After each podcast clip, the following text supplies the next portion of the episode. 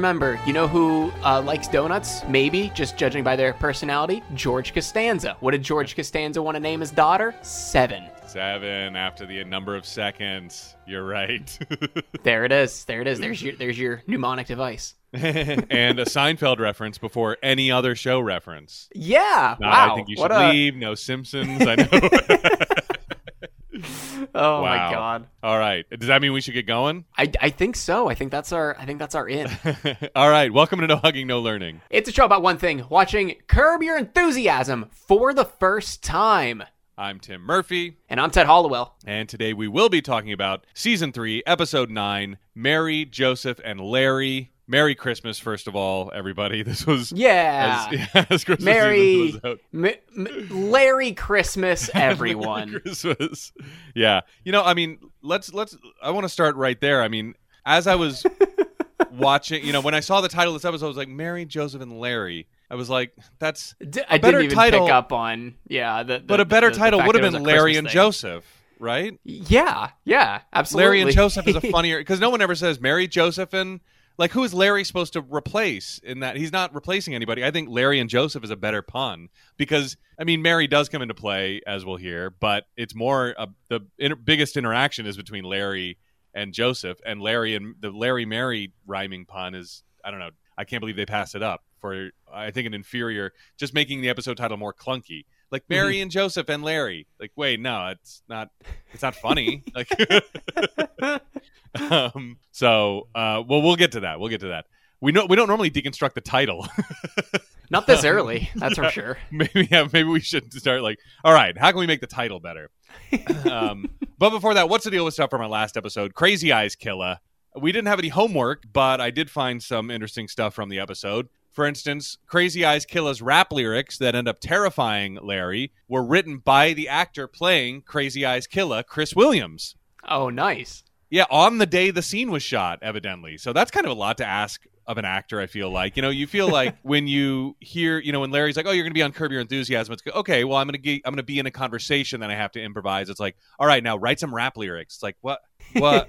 Get like I I'm, can't just I'm improv- sure they like, they had to give him like some direction, right? Like, okay, just write some uh, what you think would be the most like hyper violent Yeah. rap lyrics that, that you could possibly imagine.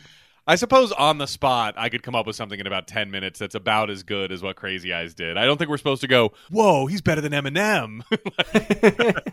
um, Of- so, of course, in, in this scenario, Eminem, in your eyes, is the epitome of, of rap artists, right?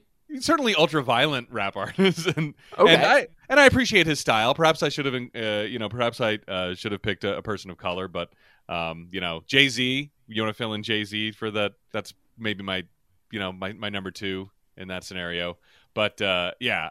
I guess we're not supposed to go. That's amazing. We're supposed to go. Oh, this is That's Just- incredibly violent. yeah. Uh, but Larry David said he had not heard the lyrics before shooting the scene, and his initial reactions were the ones used in the episode. So you Oh, can kind of nice. see just how genuine they were. You know, when he start when he laughs, you know, kind of chuckles at some of the lyrics and and likes the snap crackle pop and stuff like that. I, Uh, I want to yeah. know if there were any alternates. I want to know if there were any alternate lyrics. yeah, I want a full release the Williams cut of that whole song, like fully produced on Spotify. um, Chris Williams, by the way, when I saw that name, I was like, well, let's see what he's done because he he looked kind of familiar, and I was amazed at some of the roles that I recognized him from. He played one of the average Joes in Dodgeball. oh my do you remember? god! I yeah, know. he did. yeah, he know. did. what was his name? Darren, I think. Dwight. Dwight. Dwight, Okay. yeah. And so he's the second average Joe. Who was the other one just recently that were like, oh man, there's another one from Average Joe's that was, we might have to just do dodgeball eventually. Oh hell yeah, Um, I'd be down. I mean, we're looking at 17 names. Jesus dodgeball. Christ! Holy, that would be the most, and that's just Curb, right? That's not including That's Seinfeld. just, that's just Curb, yeah. That would be the most we've ever had. I think the most currently is nine, maybe ten, and that's both Curb and Seinfeld added together. That's I don't remember what that was. Some of these may be like some of them don't have pictures, and some of them I may not be able to recognize. You know, just from their just from the picture that is on. Uh, so because I don't recognize, I don't even re- recognize Chris Williams from his IMDb page. He's got like a beard and stuff. I'm like, Mhm. all right, he's a he's a man who just like disappears physically into the role. It's like he, Chris Williams is like the Gary Oldman of comedic actors. I don't know. Um, so, but not only was he uh, Dwight in Dodgeball, he's also played uh, Hoover Clemens, the head of security for Hooli in Silicon Valley. Did you ever watch that? I haven't. No. It's pretty funny, but also unrecognizable. I'm like, no way. but then once you, I mean, he just is a man of a million faces, Chris Williams. So kudos. Now let us consult the book. That's all the trivia and tidbits, but here are some other things in this episode. Here's more here's more about the great Chris Williams. We stand Chris Williams. This is now a Chris Williams stan account. That's All right. that's all, All it right. is. Chris Williams is Vanessa Williams' little brother, the famous actress and singer. Whoa. Yeah. Okay. Uh, and get this, director Robert B. Weide won an Emmy for this episode. Interesting, considering both of us considered it relatively average. Yeah. Maybe- yeah. Odd. I'm guessing the Emmy Nomination Academy just really loved the idea, uh, the, the groundbreaking idea of a white man saying the N word. Yeah, yeah. They were like, That, that that's what did it. Emmy's so white. Yeah, prove me wrong. Literally anybody prove me wrong because that's what I'm gonna go with. I want to see who he was up against. Outstanding directing for a comedy series uh, went to this episode of Curb. He beat an episode of Will and Grace, Larry Charles for The Nanny from Hell, and we loved. Okay, the direction on Nanny from Hell you cannot say was worse than the direction in Crazy Eyes Killer. Yeah, I, don't- I'm I'm not a not a fan of of that decision. Crazy Eyes Killer only did what Larry Charles did, but it did it worse, and that was the imagining, like Larry's imagination, uh, sort of like the flashback that Larry Charles did for the Nanny from Hell. Uh, Larry imagining uh, Cheryl and Wanda having the conversation about him, and Larry Charles did that incredible crane shot slash handoff, whatever it was, and entering the pool party. Um, Yeah, I'm very yeah. upset with the 2003 Emmy Awards now. um, an episode of Sex in the City, another episode of Curb Your Enthusiasm, the special section, and God damn. another episode. This episode was nominated for an Emmy. Curb was nominated for four Emmys in one category this season. That's amazing. They were just destined to win. Oh my gosh. And interestingly enough, you know, Robert B. Weide directs so many episodes, but all of these are for different directors. David Steinberg, Brian Gordon, Larry Charles, and Robert Weide. Mhm. That's amazing. I, and I got to say, out of all of those, I, I got to put the nanny from hell in in the top spot there. It's crazy. Side note: I'm looking at the uh, additional Seinfeld uh, credits that have a, Oh, a- yeah. a common credit with Dodgeball, in addition to the Curb ones. The only one not included in the Curb uh, credits is oh, let me find it. Is Stephen Root? oh yeah, that's right. Yeah, yeah, maybe that's who we were talking about back then. It- I don't remember. uh, it, I mean, it had to have been whenever we were talking about Seinfeld. Yeah, um, yeah. Which would have been, my God, uh, it'd been half a year ago at this point, eight Yeah. nine months ago. Which I mean, time time goes pretty fast. you I know, very We're well almost at the end of season three of Curb Your Enthusiasm, but uh, again, that's only been uh, thirty weeks so far, a little over half a year. yeah, yeah. Uh, finally, Williams, Chris Williams, and his friends from college made up the word. I don't remember how he says this in the episode. Kundela. Oh, Kundela. That's right. Kundela. Do you remember that? He I do, says, yeah. it's what he his character uses to mean copacetic. Uh, and they made it up one summer on Martha's Vineyard. Ooh. He said, We were Mm. trying to make up a word that people would start using. It's cool that I got to use it 20 years later as an homage to my boys. Yeah, Did you ever have you ever made up a slang word that you that maybe your friends still use or that you tried to to get it to catch on? Uh, I I can't say I have. I, Just I don't know. Oh off- no, you yeah. know you know what I have. Um, I, I'm not the one who made it up, but it was kind of uh, it, it was kind of our friend group. Uh, t- it, came about from talking about really bad independent wrestling companies. Uh, Yeah. in like the middle of the country, in like uh, North Carolina. Um, it, it came to be there, there's two of them. Okay, and I, I need to explain the difference between them. In in saying that something is uh really really shitty, it was 110% tits ass. Are you sure that that daddy ass wrestler didn't make that up? I'm I'm positive. But in saying that something was good, it was 100% tits. I, I, I can't remember which was 100 and which was 110. Maybe that like varied, but it, the, the the the takeaway is tits ass is bad and tits was good. Yeah. I don't know where what I, I mean I know where it came from, but like I don't know why it came from. Does that make sense? I don't know yeah. who originally said it because well, I, I know like whenever we were all saying it, we were making fun of the person who originally said it, but I don't know who that original person was. Yeah, I love that how you know you might start saying something to make fun of somebody, and then it just enters the group lexicon lo- yeah, just, unironically. Just loses all all uh, um uh what's the word? Loses all i think irony uh, might be a good like you know like we're irony? saying this ironically yeah, yeah it's yeah. like and now we're just saying it for real. I mean i think that's kind of how every every slang word takes off you know? I, I think that's how swag took off in the late 2000s as, people started saying it like ironically and yeah. and then it just lost all irony. That's how lit took off. Yeah i there's got to be a small like a very small window of non-irony and then people go, oh, God. like for instance, let's let like MILF. I think is a good example of one that people heard for the first time and something we will get to American Pie, and then they're like, oh yeah, oh great, oh man, that we now we have a term for like mom, I'd like to fuck, um, and then people started getting like grossed out by it and going like, "Oh, that's so dumb. It's from American Pie." Like, uh, mil-, and then it, it, I don't know. Maybe it's come back around. Um, I don't know if it has or not, but I, but, uh, but yeah, I, or, or, it just it doesn't come back around. It just enters the lexicon as a word. It's like it's not cool or uncool. It just is. You know, like we, we don't we don't think of it any like cool people don't use it and uncool people don't. You know, don't use it. It, it doesn't. It's it's just lost all on that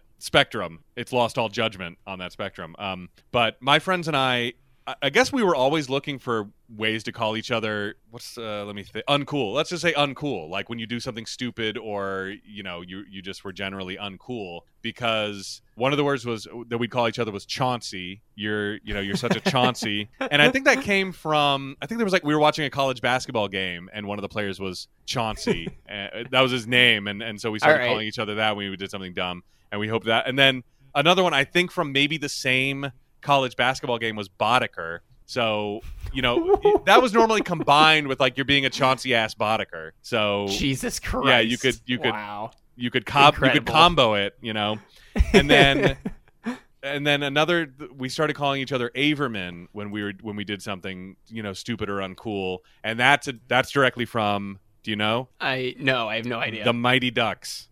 Oh my god! Yeah. All right. Yeah, one of the characters in the Mighty Ducks was named Averman, and so I don't know. And then I, again, I don't know why or who was the first one to start using all of those, you know, those sl- group slang terms to call each other uncool or or lame or wimpy or whatever we were being at the time. But yeah, you know, it's like, dude, we're going to Denny's. Let's go. No, I want to go to sleep. Dude, don't be a Chauncey. You're a Chauncey ass Boddicker. Get in the car. Uh, you know that kind of thing.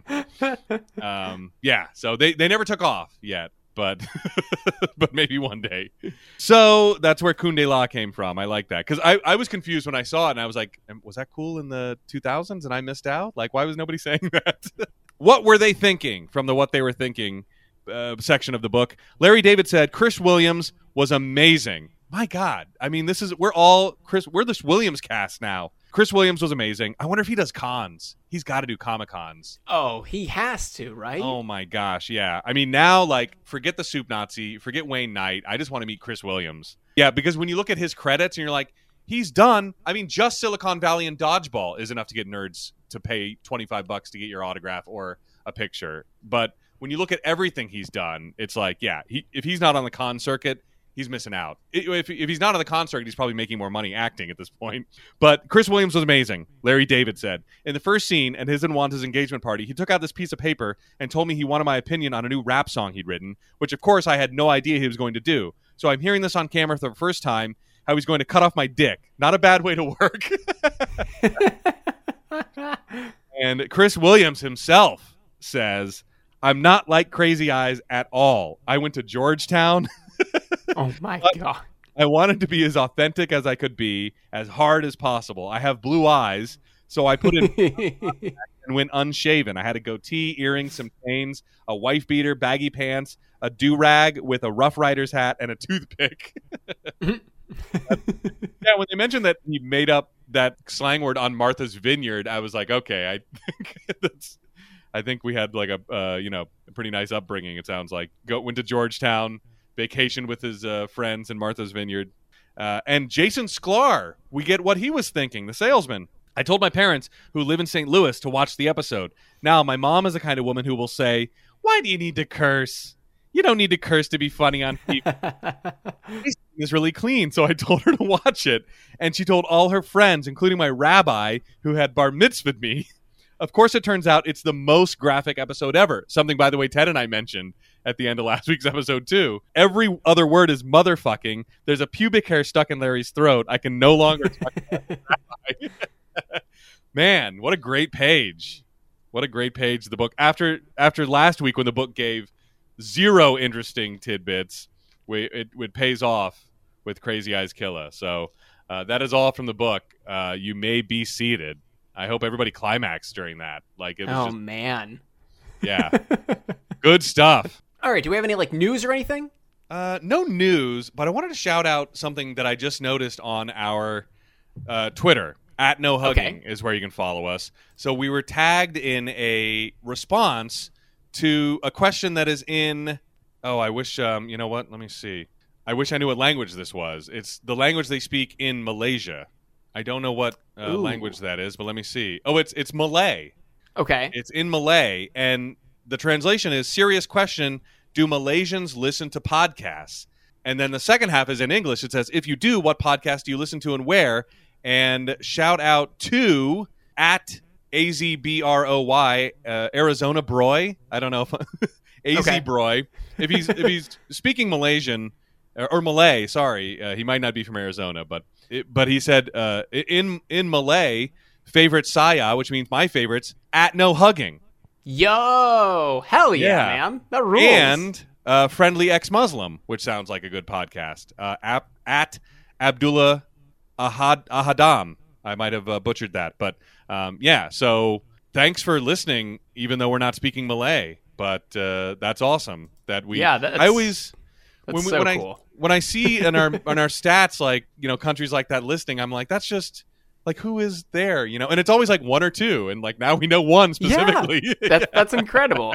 yeah. So I just thought that was really awesome that someone who you know is bilingual, at least at least bilingual, listens to us. So thanks for using, thanks for wasting your knowledge of the English language on on us. Oh my gosh. Okay, so if you have never listened to us before, we are not a research heavy show, despite the last 26 minutes being a lot of, uh, of bullshit. We like to have our questions pop up naturally in the run of the episodes and assign them to ourselves the week following as though we are giving ourselves homework. Uh, I've never seen these episodes before. Tim has never seen these episodes before uh, in the last 20 years. Um, if we miss something, if we egregiously skip over something, please send us an email or send us a tweet. It's at no hugging on Twitter or no hugging, no learning show at gmail.com. Both those links are down in the description or on the show description page on Apple Podcasts and Spotify. If you like what you hear, please give us a five star rating and a written review on Apple Podcasts and or uh, whichever one maybe you use both um, a five star rating on spotify they really do help it really does help us uh, find new listeners maybe, maybe they're in malaysia maybe they're not Yeah. If you like us a little bit more you can join us over on our patreon. It's patreon.com slash no hugging where now patreon just rolled out something that i've been hoping they were going to roll out for a long long time. It's subscription billing. So now no matter when you join the patreon because before what would happen is you join the patreon any day of the month like could be from the 1st to the 30th you pay whenever you sign up and then you pay again on the 1st and then it's the first every month that you're that you're billed. Ah. Now you pay when you sign up and then it's not until another 30 days that you pay. So ah. you're not going to pay on the 28th and also on the 1st. You're not going to pay on the 20th and also on the 1st. You're going to pay on the fucking 14th and then the 14th and then the 14th and then the 14th. Nice. It's not moving into a new apartment price structure. It's Yeah, Actual, yeah, yeah. exactly. No, it, it's set up like an actual fucking subscription service, like literally everything else is. So if you've been if you've been leery about joining the Patreon for for that exact reason, I do not I do not doubt it because uh, I, I've hated that since we've joined Patreon. But now, even if you want to join, maybe maybe a month, maybe two, maybe it's not for you totally fine because it's five bucks a month. I, I urge you to, to check it out because it's not going to be for everybody. You know, it's going to be for, for the hardcores of the hardcores. That's totally fine. But five bucks a month over at patreon.com slash no hugging gets you early access to every single episode, gets you clipped content from most every episode, anywhere from maybe two minutes to 25 minutes uh, of clipped content out of our episodes. And it's also going to get you anywhere from uh, one to two exclusive movie reviews every single month. Recent ones include our beginning, our, our, our pilot of exploration of the American sex comedy, where we talked about Road Trip. We did uh, Killer Clowns from Outer Space to uh, ready ourselves for spooky season. And by the time you are listening to this, we had just listened to, recorded, and released our review of Hocus Pocus 2. It's coming. Oh my! The- or the- here, if you're hearing this, yeah, Yeah, Ho- Hocus Pocus sequel locus. yeah. But yeah, by the time you are listening to this, that's up. It's up over on Patreon. Patreon.com slash no hugging. Again, patreon.com slash no hugging. Uh, you can join some some awesome people quite like hang on, I got the list here. Tamara Ortiz, the guys and gals over at the Idiotville podcast, John and Kathleen Murphy, Tim's dad and mom, uh, Will Hall, Dan, uh, Danica Ligorio, excuse me, uh, Nick Kudla, Don Queso, Nate Collins, and Megan Stolarski. Thank you all so much. All that being said, season three, episode nine, Mary, Joseph, and Larry. Original air date November 10th, 2002. And if you are looking in TV Guide that night, you are going to see Larry proves to be an incompetent Christmas tipper and a lousy liar. I knew I was going to hate it. Uh, Yep. Last week we knew it was bad already, so we'll see what we can do uh, at the end. I think we're going to be able to make it better. And yeah, perfect. Just like Halloween, just like uh, a Hallow- uh, well, the semi-Halloween episode. I guess it really wasn't the the corpse sniffing dog, but this is definitely a Christmas episode appearing in November, early er, earlier in November. um, and we open with Larry at the doctor's office, and he is still hacking on that old pubic hair. So some continuity in Curb Your Enthusiasm, like continuity that we never really got Yeah, yeah. um, heretofore in this series, but also in Seinfeld too. You know, the the episodes are very uh, insular and they, and they can be sort of watched uh, in a in a capsule. But but this one, like it ha- it's now been two episodes, right? Um, no, actually, just one episode. Yeah. So he he got it stuck there in the last episode, but it's still there in this Yeah. episode. Yeah. You know, the doctor says that he heard Larry was at the U2 concert and Larry could not be more embarrassed about being seen or people knowing that he went to a U2 concert. I did not understand his reluctance in because some of it is about, oh, I don't want people knowing what I'm doing. yeah. Like 75% of it seems like, you know, He's embarrassed. he's embarrassed that he went to see U2.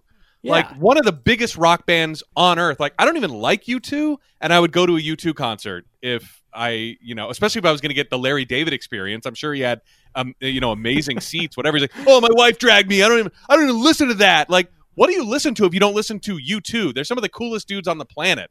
Like and and again, I'm not saying this as a fan. I'm like especially in 2002, like U2 was still cool. I Yeah. don't understand why Larry David's like, tell me what you think would be a cool concert to be caught Yeah. at. Like, Li- listen, yeah, listening, uh, li- listening to uh, 2000 and U2 was definitely cool. It, as you said, it was, it was 2002. Uh, 2000 it was- look, look, I got a lot of forced 2000 puns coming up. Uh, I just could not understand the storyline when he was like, people were like, oh, cool, you went to see U2. Like, like yeah, the you know, it was at it was at the Staples Center. There was uh, you know, sixty thousand people there. They're one of the biggest bands on the planet. Of course, I was there. but no, he's like, oh, my wife dragged me. I don't listen to U2. Like, what do you? Everyone likes U2. Like, and this is and like again, I don't like U2, and I like U2. Uh, I just found it so weird. Uh, but th- what the way the doctor found out was the housekeeper told the receptionist. The receptionist called Larry's house to let him know about the appointment to remind him about the appointment, and the housekeeper said he was at U2.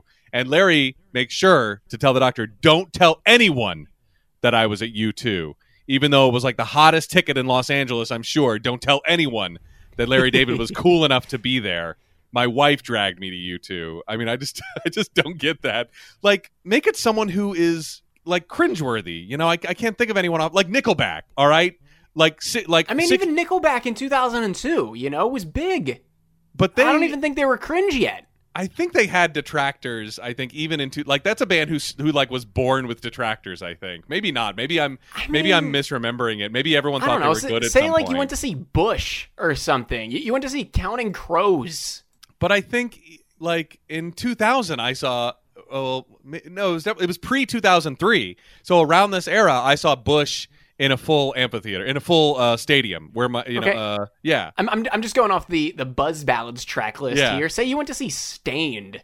yeah, that might be that might be a good. But even they might be like too you know too under the radar to be. Okay, uh, what about the Gin Blossoms? Yeah, maybe like they're not gonna they're they're not they're not as I'm trying to think of someone as big as U2 now. Like the Gin Mm. Blossoms could never fill a stadium in in Los Angeles wherever they might have seen them. But Okay. like I feel like Nickelback could. That's why I picked them as like a modern day equivalent. Like even if you want to pick a Mm. modern day equivalent of like like Taylor Swift. Okay, perfect example. If someone like Larry David was going to Taylor Swift, that's not very cool. Like dudes Larry dudes who look like Larry David love U2. Dudes who look like Larry David only go to U2 if their wife drags them or their daughter drags them. So if he you was Taylor like Swift for the last one. what I what did I say? You said U2 again. U2. Okay. Yeah, that, I You- mean you Taylor said you said U2 too. Yeah, I said U2 again. um, yeah, I, I said you you as well. Um, what I went meant was Taylor Swift, and so that would be cool because Taylor Swift is a super cool and can fill a stadium, and b Larry David would be embarrassed about going. Pick someone like that. That's such a Yeah. better example Yeah, because she's absolutely. the biggest, coolest star on the planet, and Larry David would be embarrassed about going to the show. Now, pick the, what the 2000s equivalent of that would be. I don't know, but but that's a better example than U2 because you know it, it's just it doesn't make any sense that someone like Larry David, Larry David was like you know coming up when U2 was coming up. Like they're the same age. It just doesn't make sense. Um so yeah. And thus ends my treatise on why this storyline confused me. I hope. I hope it doesn't because it keeps coming up. I hope i don't go off as much. But i was up very upset as you can hear Tim, Uh, do, that he was do so you like embarrassed. U2? Do you like U2? Ed, I don't You're- even like U2, and I feel the need to defend them. um, okay, let me see. Where the hell was I? I'm only on my second line of notes, by the way. Um, Well, we we are at minute thirty-seven, so Oh. it's going it's going uh, all according to plan so far. Here's the other thing Larry's embarrassed about that I promise I won't go off as much about. He's also super embarrassed that he goes down on his wife as well. That he's also embarrassed about that because when he's when he says there's a pubic hair caught in his throat, you know, he's like, I, I don't even do it that much. Like I, I, I, it's not something you know. He's like, oh, and then the doctor's like, you know, and, and maybe stay. He's like, don't worry, I'm not going to do that again anytime soon. Like, real cool, Larry. And I guess maybe that's from like the you know because there's a big storyline in The Sopranos about how doing that makes you less of a man. So maybe he's from that school of thought. I mean, know. he did just do a mobster movie. Yeah, maybe, maybe that's what. Yeah, maybe he, maybe some of that rubbed off on him. Maybe- some of that maybe- toxic masculinity. Yeah, may- maybe he he uh, bonded with uh, one of the, uh, the the the scene coaches, telling him how to be how to be tough and and how to be manly and how to not uh, uh, go down on your wife. Yeah, yeah. Like, uh, so basically, you understand how to act tough, like threaten violence and stuff like that. Also, this isn't going to come up, but you should have the energy of a guy who doesn't go down on his wife. Yeah, yeah. You you, sh- you sh- th- th- th- this is how you shoot a gun, and this is how you talk, and this is how you don't eat your wife's pussy. Yeah, this is how you imply that you don't engage in cunnilingus with your spouse. um, yeah, so he's also super wants the doctor to know he's never going to do that again. Uh, we don't do it that much, and I'm not going to do it for a while. And the doctor, he says, like, you know, I could go in there and get it out, but it's going to be very painful, or you could just keep drinking fluids and it'll work itself out in a few days. Yeah, what is what what do you think he means by like I can go in there and it's going to be very painful? What what what do you think he's like thinking of doing? I guess maybe there's like a metal hook or something that would have scraped. You know, he would have had to like get a knot out with some sort of tool and it's attached to maybe the little uh, the uvula The or little the little dangly thing in the back Yeah. of your throat. and so maybe that you know scraping that with anything is going to be is going to Mm. be painful. You're so, you're gonna throw yeah. up. You know, you, you touch that with anything, Yeah. you're gonna throw up. That's another that that's not fun either. I mean, it's not necessarily No. painful, but but yeah. So I I think that's probably because I was saying that too. I was like, maybe they just wrote that for the episode, like because so uh, so Larry obviously chooses keeping it in so he can keep hacking throughout the episode. But um, but now that we've unpacked a little bit, I think you know I think we've stumbled upon that it would be pretty painful to go in there. So Larry obviously picks just letting it work itself out uh, at home.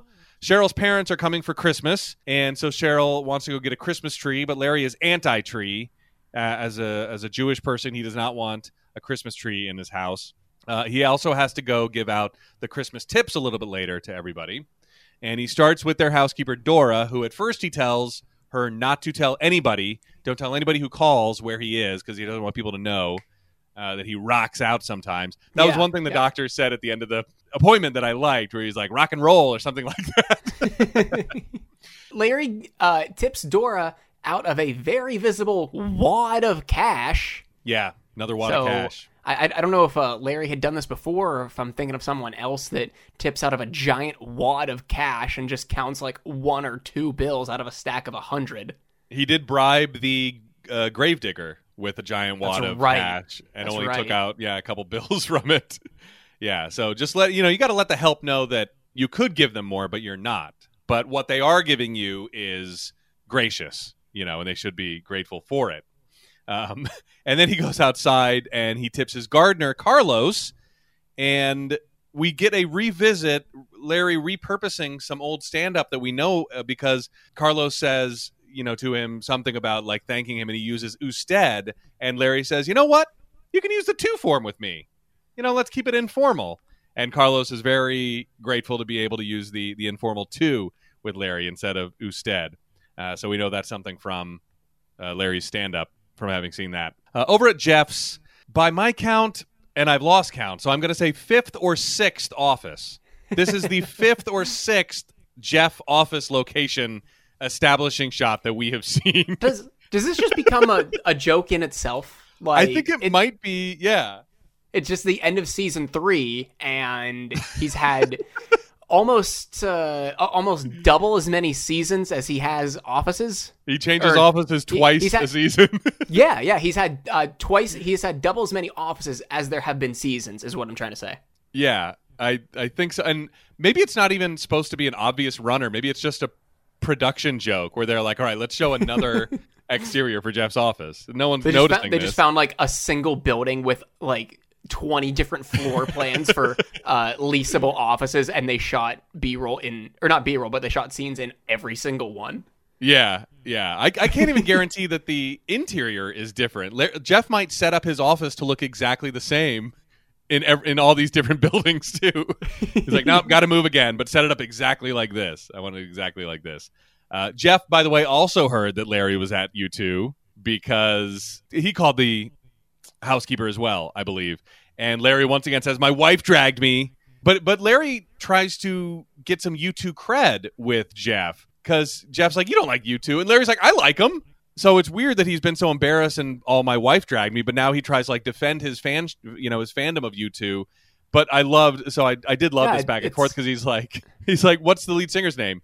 And he's like, "I, I know the lead singer, of course." He's like, he spells it B O N O. I I, I did like uh, Jeff saying, "No, you got to pronounce it. Got to pronounce it, or it doesn't count." And he's like, I don't know whether it's like Sonny Bono or Bono. And Jeff's like, it's Bono, but I, but because you couldn't pronounce it, and it's a push. I don't know you anything. You don't know me anything because they had bet on it.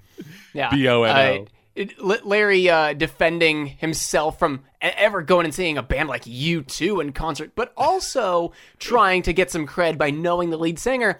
It's almost like it's a very lazy, forced plot point. yeah, really. Yeah, yeah. Uh, I agree. It's like maybe Larry is just a hipster about it. He's like, oh. I saw U2 at the whiskey, which with like a hundred people before they were anybody. And so I don't even like them now that they've sold out. Like, My yeah, wife I, I, dragged me. I liked their original lead singer, Bono. Bono, Sonny Bono, when he was with them. Um, yeah, maybe that's what it. Maybe I've got Larry all wrong, and he's a huge. He was like the biggest hipster fan, and he's like, my wife dragged me. I don't even like them anymore since they sold out. Uh, but you know, I had to go. Their you know their first album was the best before they got signed. Um, not a lot of people have that. But so Jeff, by the way, has to let Larry in on something because when Susie was, I think, did you say out of town or just? I think uh, I think out of town. Yeah. yeah. Jeff made a phone call at 2 a.m. to a platonic but female friend, a female but platonic friend, however you want to phrase that. And he told Susie that because she found the phone bill, and he told Susie that Larry had a fight with Cheryl and so slept over, and he was the one who made the call at 2 a.m. And Larry's like, why can't you just say it was you? It was a you say it's platonic, and and Jeff's like, now 10 p.m. is the cutoff for platonic friends for phone calls, uh, which I thought was hilarious because it's kind of a callback to the whole phone call rules and when you can call, which they've revisited a couple times, like Yeah. Yeah. You know, they have. like Larry calling with he's like you can call with good news. You can call after 10 with good news. but so, you know, 10 p.m. is a cutoff for platonic female friends. And so Susie comes in and she's and Larry nonchalantly brings up uh, that oh, what do I owe you for that phone call? You know, which is funny because it was probably local, but it's but he's making it sound long distance. And Jeff's like, oh, don't worry. And Susie's like, okay, who who are you calling at 2 a.m.? And so here's a lie that Larry makes up. He was calling their housekeeper Dora because they because Cheryl was going to fire her or she was going to leave because she wasn't getting along with Cheryl and folding things wrong and Cheryl didn't like her and so she was going to quit but Larry had to call her in the middle of the night to get her not to quit the next day and Susie is suspicious she knows someone is lying and she doesn't know who and this is another great callback too because Susie has done this to maybe I don't remember whether it was Jeff and Richard or Jeff and I'm I'm sorry, Richard and Larry or Larry and Jeff, but they answer in unison where she's like, You guys are lying. I'm like, We're not. He's like, Yeah, you are. Like, No, we're not. Like a chorus together, and I love that. Um, it's one of my favorite things that they've revisited now. Um, but but Susie is suspicious of both of them still. Over at the club, which I guess is some kind of country club, I guess where they play golf. We've seen them do that a couple times. Uh, Larry is, uh, you know, Larry and Jeff are handing out tips to everybody. And man, talk about something that rich people do that I didn't know about. Yeah, I, I, I'm I'm wondering like why they felt the need to to tip everyone in this club. We've seen them at like three times. Yeah. In Tim, and at d- the same time, like, what if the waiter? What if a waiter called out that? Like, I doubt they have every Yeah. waiter on staff every single day. Yeah, Tim, can you name like just a single restaurant that you've gone maybe three times in the last I don't know year? Possibly, yeah. I, I Okay. probably, yeah. Okay, would you go and tip every single waiter at that restaurant? No, no, I wouldn't. Okay. I, I mean, like, they're getting ready to open their own restaurant. Why would they not go and tip the staff that's working to open their own fucking restaurant? That's a why, great Why do it at this club? I this think is this is- so dumb. I think this is country club culture that uh, uh, you know that plebes like us just don't understand. I guess, I guess, but Jesus Christ. I think the more efficient way to do it would be there's got to be a head waiter or a manager or something and say, "Here's five hundred dollars. Can you please distribute it against amongst all of the wait staff? Because I could do it myself today, but I'm sure you have wait staff that is not here today. Yeah. And why should they miss out on on this holiday bonus that I'm giving out? Um, but you know, because like I said, I doubt this club has every waiter working every single day. But this is the you know, if you missed out, I guess you better hope a rich person tips the day you're working because you missed Yeah. two great tips. Yeah, you better hope that uh, the creator of Friends comes in. yeah, either Bright Kauffman or Crane, either one, any one of them. But one, I did you notice Larry and the obvious prop money that he handed one waiter? Yeah. I think the waiter who said thank you, the one that he thinks he tips twice, uh, because he opens up the, he gives him like a flap of money, and on one side it's printed, on the inside it's blank though, so you can Oh totally my see God. that. Yeah, it's interesting because movie money has already come into play in a plot, but now that we notice it, it's not. You know, it's not supposed to be movie money. It's supposed to be real. Larry does think that he tipped one guy twice. He, he was going around the room just walking in circles, and and he thinks one guy accepted two tips from Larry. And the waiter says that when he goes to confront him, he's like, you know, I uh, I I think I tipped you twice. And the waiter's like, no, I you, you only tipped me once. But Larry is pretty sure that that the servant is lying to him, and uh, so Larry is very suspicious. And we get I think the first of what's going to be a series long runner now, the Larry stare down. Uh, the Larry are you the Larry great. human lie detector stare down. You didn't like this? Great. I, it happened three times in this episode. They went back to the If- well a lot. Yeah. Yeah, if it was, I don't know, maybe maybe once if if it was funny the first time and then we got it two more times, I I don't think I would have hated it as much, but my god. It, it's I- it- it's not it like it even funnier. happened after Larry said anything. It was just like, okay, the conversation naturally ends and stare for five seconds and and back to the person he's staring at and back to Larry. It just seemed forced and formulaic. I guess because I know It's it's almost like you, you're watching one episode of a series that you, that has been on for a while, and then a character comes in and opens up their mouth, and the first thing they says say is a catchphrase, and you're like, is is is that their catchphrase? It, it's guess- almost like a, a thing that should have been established al- already, but I, I guess this is the the establishment of this it. is the establishment. I wonder if you'll enjoy it as it because I think it gets funnier. I think it gets more hope so. animated, and I think he really digs in and starts making a meal out of the suspicious, the human lie detector stare down. And uh, because I think the the other person, like their reaction is funny to someone just like trying to read their face in the way that Larry is, and it's like, what? Why are you? Why are you close to me and staring like that? you know, this guy has a, a good reaction, but I forget. I think Carlos has a very funny reaction in, in a later scene. But yeah, if you don't like this now, uh, I guess buckle in and, and hopefully it gets funnier. uh, Bu- bu- buckle in, you're about to get nine more seasons of this. yeah, it's going to happen quite a bit. Uh, so I was excited to see it, being a fan of the show, but we'll see. We'll see if it grows on you. Back at home, there is a giant Christmas tree. I actually laughed out loud when you know Larry's like, "This is." I the line I laughed out loud is like, "This is the biggest thing I've ever seen." I just I just liked that uh, blanket statement, like, not this is the biggest tree I've ever seen. This is the biggest thing I've ever seen. Um, it was so underplayed, I and but I and, and it kind of caught me off guard, and I cracked up at it. But Yeah. but as always, Larry's parents are aggressively and I think maliciously unaware about. I think they like. I think they obviously overplay their Christianness when Larry is around because he's like, "This is the biggest thing I've ever seen." Like, yeah, no, isn't it great? Like Yeah, that's the way they respond to Larry. You know, to, to Larry reacting to their aggressive Christianity. but yeah, once again, we get the great Paul Dooley, and I forget Cheryl's mom's actress's name, but um, yeah, isn't it great?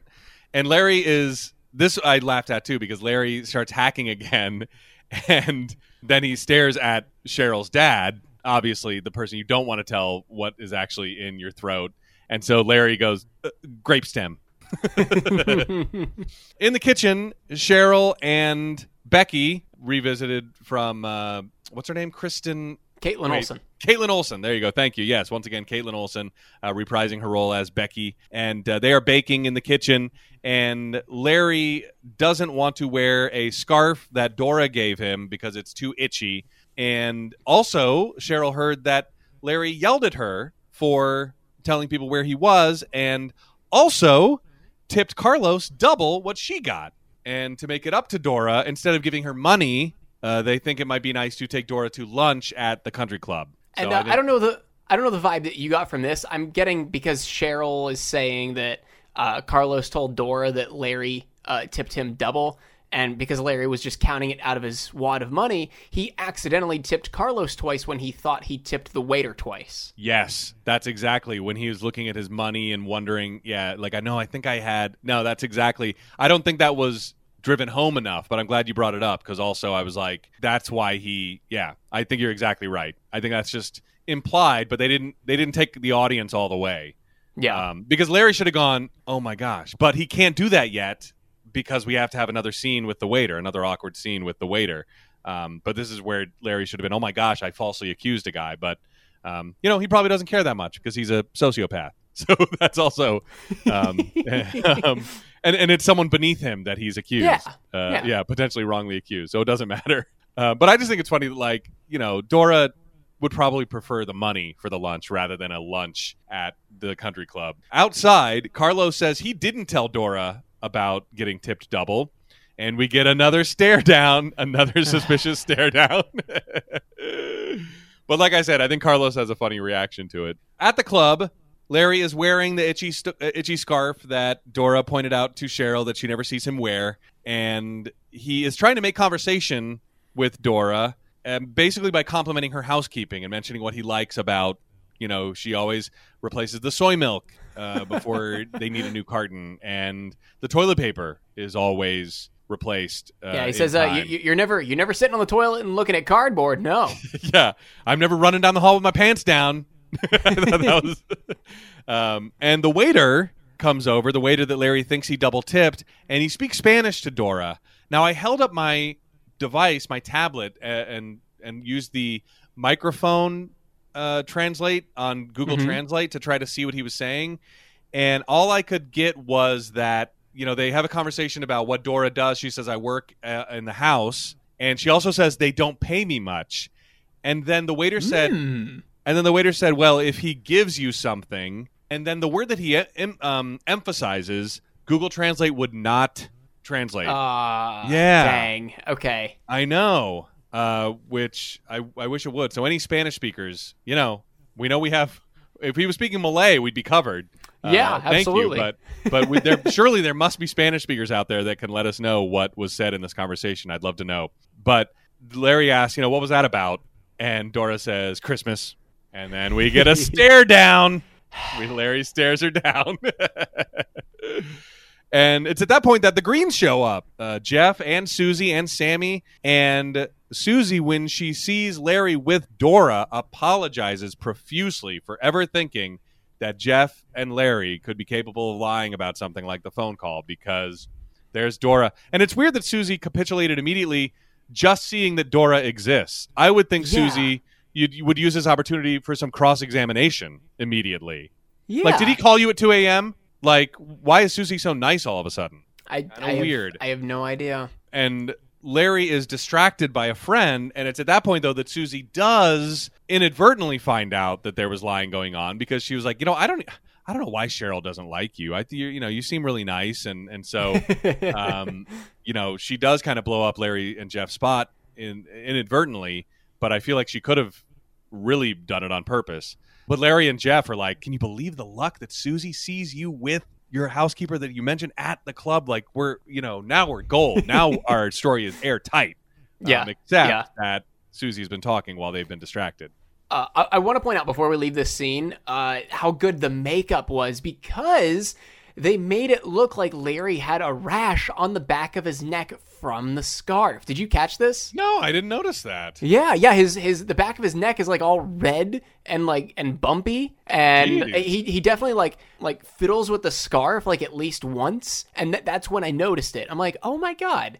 Unless That's they just you know like scratch the back of his neck with some steel wool prior to filming, which is Yeah. possible. Or they did so many takes that he ended up scratching himself red. but still, the fact that it popped up on camera and it makes sense is is attention to detail. That's pretty good. Back at home, the gang, uh, Cheryl's family, is singing Christmas carols and playing the piano at the top of their lungs, while Larry is trying to relax and maybe even go to sleep in bed upstairs. And Cheryl tells Larry that Dora quit because of what Susie said. That Cheryl didn't like him, and Cheryl's like, "What? I don't know what you're talking about." She was like, she mentioned that we had a fight and you slept over, and I said that you and Jeff were full of shit. Yeah, I, I look, Cheryl just like systematically unravels Larry and Jeff's whole story, but I did love Larry like slowly like go walking over and opening the fridge, but in doing all of that, it's just an elongated ah shit. yeah. It's like there's nothing I can do at this point. I might as well no, just get a might as snack. might as well just uh just uh just take it, you know? Yeah. Um, because you know, like, well, a he lost a housekeeper, but Jeff is is really in for it now. He knows, like, and his wife blew up the great airtight story that they had they had uh, put together.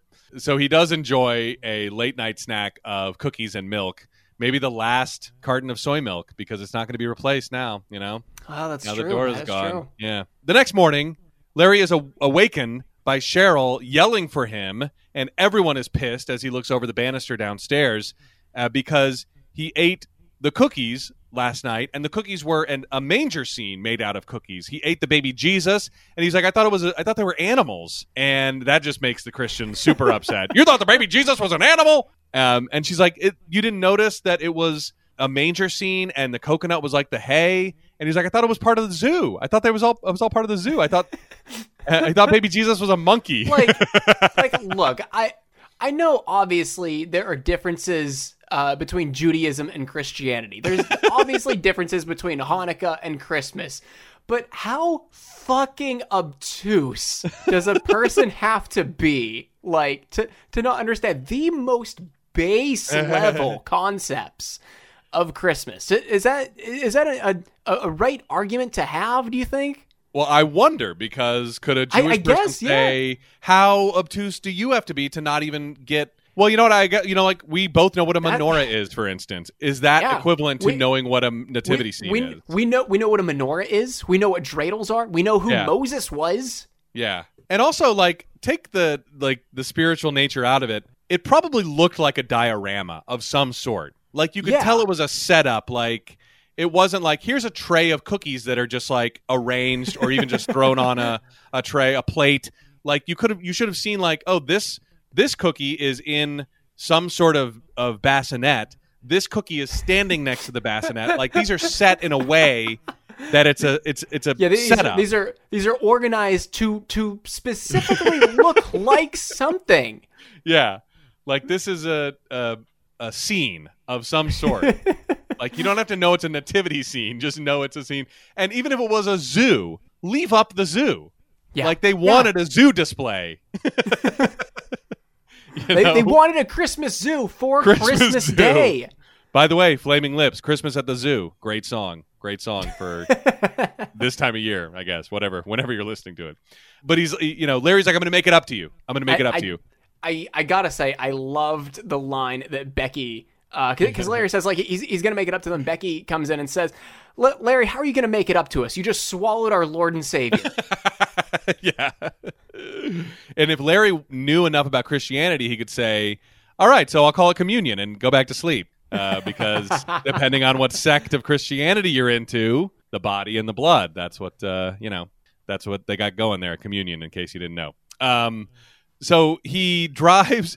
So Larry goes on a, a. It's Christmas. Today is Christmas Day, though, and so that's what they want to know. How are you going to make it up to us? Not only did you eat our Lord and Savior, it's Christmas and he drives by Jeff's place, and Jeff is getting kicked out on Christmas by Susie, Oh, who now realizes that he lied. And yeah, and I guess like 12 hours later decided to throw him out. Uh, yeah, because Cheryl definitely told Susie much earlier uh, about this. And so now, She- but he, now, she- yeah. she definitely like held it together for Sammy until I'm assuming Sammy went off to one of uh, Jeff or Susie's parents. Yeah, maybe. But I'm like, getting kicked out on Christmas, like Christmas morning, or maybe Christmas. yeah, because Larry was getting out of bed. He was waking up. He was woken up. Yeah, So yeah. it's Christmas morning. So I hope Sammy's opened all her presents without because now her dad's not going to be there again. Not that not that Sammy cares, we know. And so Larry sees a living nativity in front of a church, and he calls Joseph over, aka David Koechner. Yes. Whoa, yeah, This opens us up to uh, potentially doing Anchorman as a as a Yes. Patreon exclusive now. we're in Anchorman territory, and Anchorman Two. We'll have to do. Yeah, Um, yeah, yeah. I guess. Which I, I think I've seen. I don't know. Uh, I, I think I did sit through that. It's definitely not I was- as good. yeah, I was definitely more hyped for it than I than I uh, should have been. Yeah, but I'm gonna. I, I like figuring out where these actors were in the year 2000, and Hector might have already been in some stuff by this point, but we'll have to see. Um, I'm gonna write that down for homework. But uh, Joseph is David Koechner, and Larry works out a deal. He want. He was like, "How do you rent one of these?" And he was like, "Oh, well, we're we are with the church. We're doing this out of the. You know, you don't really." Yeah, we're, um, we're we're volunteering for, for, for for the church. You don't But really do- uh, you don't you don't really pay us to pop up somewhere. They do work out a deal though. Um, uh, five hundred dollars, a don, a five hundred dollar donation to the church, and a meal. He was like, because we can come on our on our lunch break or on our. Uh, yeah, that just goes to show you again how early it is. They had a lunch break coming up that they're going to now take this gig on. Five hundred dollars and a meal, and so Larry, you know, uh, will give them directions, and they'll show up, and this will make it up to a living nativity. We'll make it up to Cheryl's parents. Uh, back at home, the nativity arrives to set up. And did you think? Here's the way I thought Larry was going to screw it up. He's very deliberately and obviously shown smoking a cigar, and also a shit ton of hay is being put down. And I was like, oh, he's gonna light the nativity on fire. How hilarious would that be? And then the parents show up, and he's he's lit now their symbol of this season on fire. But that is not what happens. Maybe Tim, it'd be better. That I don't is- know. that is exactly what I thought was going to happen. I Because fe- how, Yeah. how how often do we see Larry smoking a cigar? Never. at all. We haven't Yeah. prior to this. It, it's Yeah. it's too perfect, and they didn't go with it. I know it's so deliberately shown. I was like, here we go when he walks out with it. Uh, but no, that's not what happens. Even whenever they're like down in the hay, rolling around, skipping ahead a, a couple of minutes, but like the the cig- the, cig- the cigar definitely could have caught the hay on fire. Everyone's scrambling around. Then then the family looks on and frolic. You know, I, I thought there was still a chance myself. Yeah. Um, man. maybe we'll find out that they did it, but it just didn't work on camera or something. I don't know. But Larry compliments Mary's body before they even get started, uh, and Joseph takes offense at that. and Larry ends up getting in a fight with Joseph. It turns physical, and they are rolling around in the hay. And but in the fracas, the pubic hair is dislodged from Larry's throat, and it's out. But as he remarks about that, he looks up and notices that Cheryl and her family have been watching, I guess, for quite some time. And Frolic starts up, and that is the end of the episode. definitely um not the best ending you, you could have had even given everything in this scene you could have had so like a much better ending but yeah, i don't know they just kind of limped their way to to the credits yeah, it did. It was a, a little bit of um, it, it, a bit of a deflating ending rather than an exciting one. I mean, we didn't. It, it it isn't even hammered home that Larry yelled about the pubic hair in front of Cheryl's dad. Like it's not it's a it's a byproduct, but we don't get to see any reaction about that. The only reaction we have to imagine is just from the nativity scene and Larry fighting with Joseph, and so yeah. if we I would have mean, seen like them getting out of the car just like a three second shot prior to them Yeah. tumbling like in the hay you know we would have known that they saw like how much they saw you know yeah, and and also like Paul Dooley going pubic hair, oh, real nice, you know, something like just some sort of reaction, or, or even there. like no no dialogue. It's just as soon as Larry says pubic hair is out, then Yeah. he looks at Cheryl with a disgusted face. You know, that's all you need. That's all Yeah. you need. Yeah, yeah. Mm, hmm Yeah, exactly. But we don't get any of that. It ends it ends pretty quickly. Yeah, unfortunately. literally none of that happens. all right, what do we got for homework this week? Uh, just what David Koechner was up to in, in 2002. Find find out about that. All right, all right. What do you like for cover art this week? Ooh, I feel like something with Larry and Joseph and maybe Mary, since that's the episode, um, uh, might be kind of good. Uh, what do you think? Um, I don't know actually. I was thinking of maybe like one of like Larry's stare downs that I hate. Yeah, yeah, yeah. Uh, the one with maybe the one with the waiter, since that's the first one, possibly. I wish he did it to Joseph. That would be perfect, but he he doesn't. I don't think. Um, yeah. All right, so what would you say? Uh, just uh, a, the the two shot of Larry and Joseph, or the stare of Larry and the waiter. Yeah. All right, Yeah. I'll make I'll make one of those work. I'm sure. All right. All right, let's see what we can do about this week's description. Please. So we had Larry proves to be an incompetent Christmas tipper and a lousy liar. Okay. The the lousy liar is is pretty that's bad. It's Still real bad. I still hate it. I, I like the Christmas tipper one. Um, I wish we could. Um, I wish we could. I wouldn't mind keeping the tip in there, but also, man, it's almost like none of these storylines really intersect at all. There's like so much going on that doesn't come full circle, which I love about my favorite episodes. Larry, because I would love like, you know, Larry proves to be an incompetent Christmas tipper isn't bad. How about Larry? Larry, uh, something just as a jumping off point. Larry tries to save Larry tries to what's a better word than save? Salvage. Larry tries to salvage Cheryl's family Christmas, and I don't know what would you put after and because the salvaging the Christmas doesn't even come till the second half of the episode. Oh, I have no idea. Yeah, Hmm. Yeah, I, I was I was surprised at how late the the Christmas stuff came in. I I mean, with it being the name of the episode. Yeah, Larry, because even the even the waiter, like, what's the deal with that? You know, how does that even factor in? He just like has a little conversation with Dora, and it's not even the reason that she quits. I might have to go. We might have to go to like IMDb and see what. uh IMDb says on December 23rd, Larry eats some cookies in the kitchen. Period. Turns out those cookies were a nativity scene that Cheryl's religious sister made. Period. Since it's Christmas Eve, too Yeah. late to get a replacement. Period. Larry finds a live nativity at a local church. That's so bad. That's so bad. Yeah, it what is. the fuck? Why is everything its own sentence? And why why did they only focus on the only storyline that um, HBO didn't? All right, let's see what's on Rotten Tomatoes. Rotten Tomatoes has the description uh, Larry proves to be an incompetent Christmas tipper, semicolon. Larry tries to make amends for ruining the manger scene set up by Cheryl's family. I like I like make amends. I mean, I almost like salvage better. Um, let me see. Here's one from Metacritic. Uh, Christmas causes no end of difficulty for Larry. Uh, but country club tipping puts him in an uncomfortable situation. Dealings with his maid and gardener cause a rift, further deepened by a web of lies meant to help Jeff.